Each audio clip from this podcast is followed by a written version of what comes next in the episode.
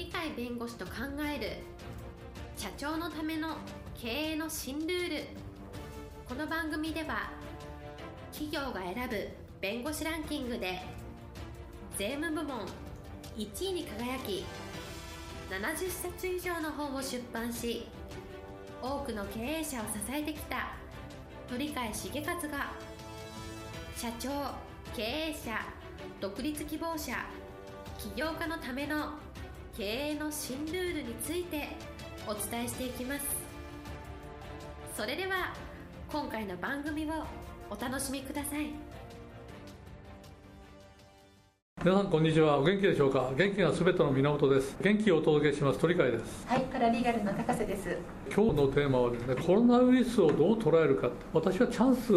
と捉えるべきではないかというふうに考えておりますのでその点を今日はテーマにしました。はい今日のテーマコロナウイルスでチャンス到来ということなんですけれども。元旦からずっと体重計に乗って体重を毎日記録してるんですね。これで8月の15日頃かな。そのぐらいに元旦の体重と比較したらですね3.5キログラムぐらい減少したんですね。私はよく断食やるんで断食で減少もするんですが断食で減少したよりもっとキロ数が減少しておりましてですねなんでこんな減少したのかなというふうにちょっと考えてみたら一つは夜の会食をほとんどしなくなったっていう。や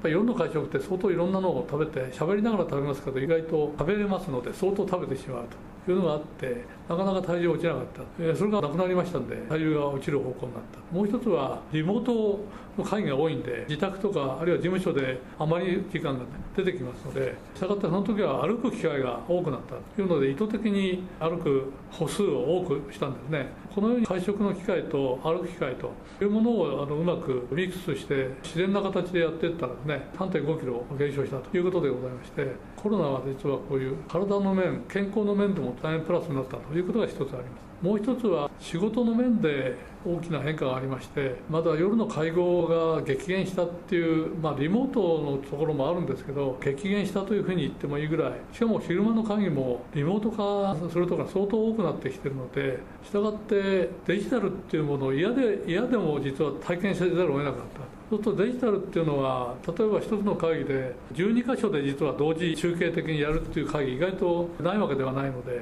3箇所とか5箇所なんてしょっちゅうなんですけど場合によっては会議体が大きい時は12箇所ぐらいでやるということを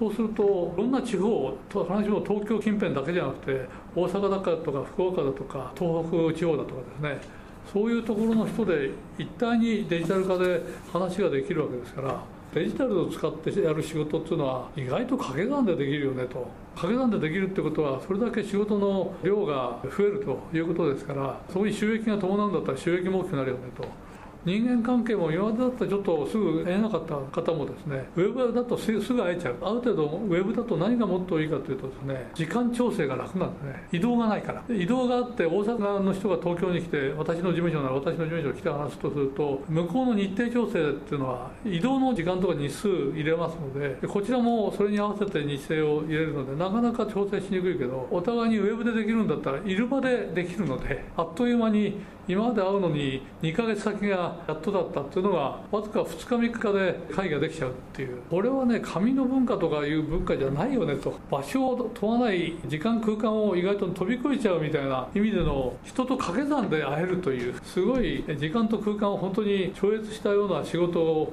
やってみますとですね。今までのその文化の仕事のやり方っていうのかな。電子契約とか電子認証とかいう電子を使った形でリモートワークもその一つみたいなもんですけど今までと違った仕事のやり方を考えないと仕事の効率が全然違ってくるよねと。逆に活用しようとすると今まで以上にいろんな仕事が一箇所でできて掛け算でいろんな人がいて時間も無駄がないっていうそういうことが考えられるのでなかなか今までと違うねと。そういう形でデジタル化の方に焦点を当てると我々だと電子契約とか電子認証みたいなものだけではなくてですねデータの活用も違ってくるよねと。すると冷静にいろんなデータ取れるんで過去のデータを持ってこれはこういうデータだとこの問題っていうのは法律問題このデータどうまんないでこれだけの大きな拡大になる可能性あるよねと。あれはこのデータを使うと莫大な実は損害賠償みたいな形ができるからこの数が増えると判例が変わってきて将来はこれを支払わなきゃいけないと大変なことになるよねという過去で一つ一つやってたのと違って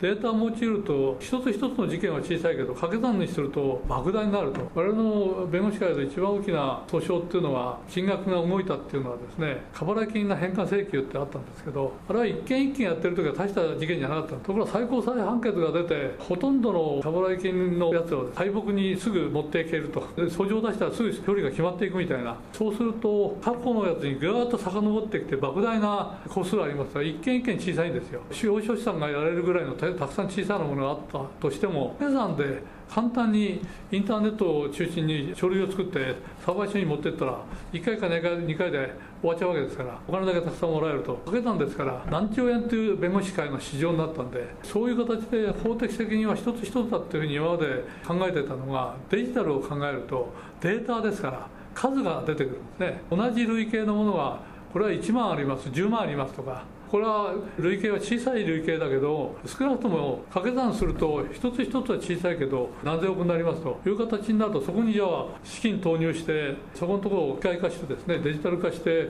一気に訴訟に持っていくかっていうのは将来それが起こる可能性があるっていうのも出てくるわけでありましてそうすると従来は過去の判例の基準を持って処理をするっていうのが本来の法務の在り方ですけど掛け算で物事を考えるとここで売買ゲームみたいな形になるとそこの市場は100億だ500億だ1兆円だって形になってくるとですねそれが遡って考えるとそれで全部現金化されてしまうと。なるとそこのところをなんとか原因を抑えていかなきゃいけない。小さな時に将来のことも据えて大きくなるようなものだったらそれをプラスの方の契約に持っていく場合はもちろんプラスの方に。マイナスの損害人が出るんだったらマイナスの損害が出ないような形で未来を想定しながらデータで想定しながらやるというのでホームもですね未来型のホームっていうのは莫大な市場を頭に入れながら作られる市場と。掛け算の市場だと思いますのでしたがっておそらく法律文化が相当変わるんではないかというふうに言えますのでそういう意味ではあのデジタル化っていうのを我々体験して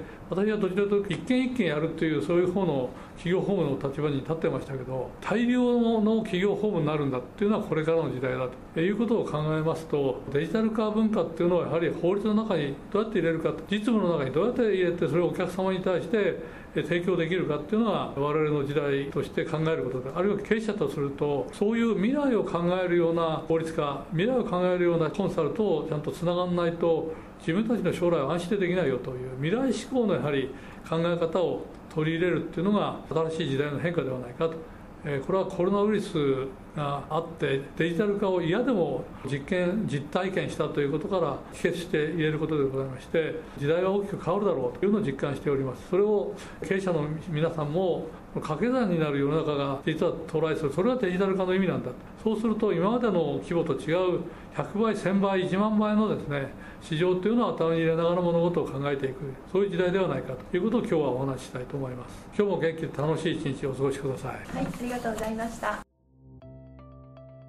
本日の番組はいかがでしたか？この番組は毎週月曜日7時に配信いたしますそれでは次回の配信を楽しみにお待ちください。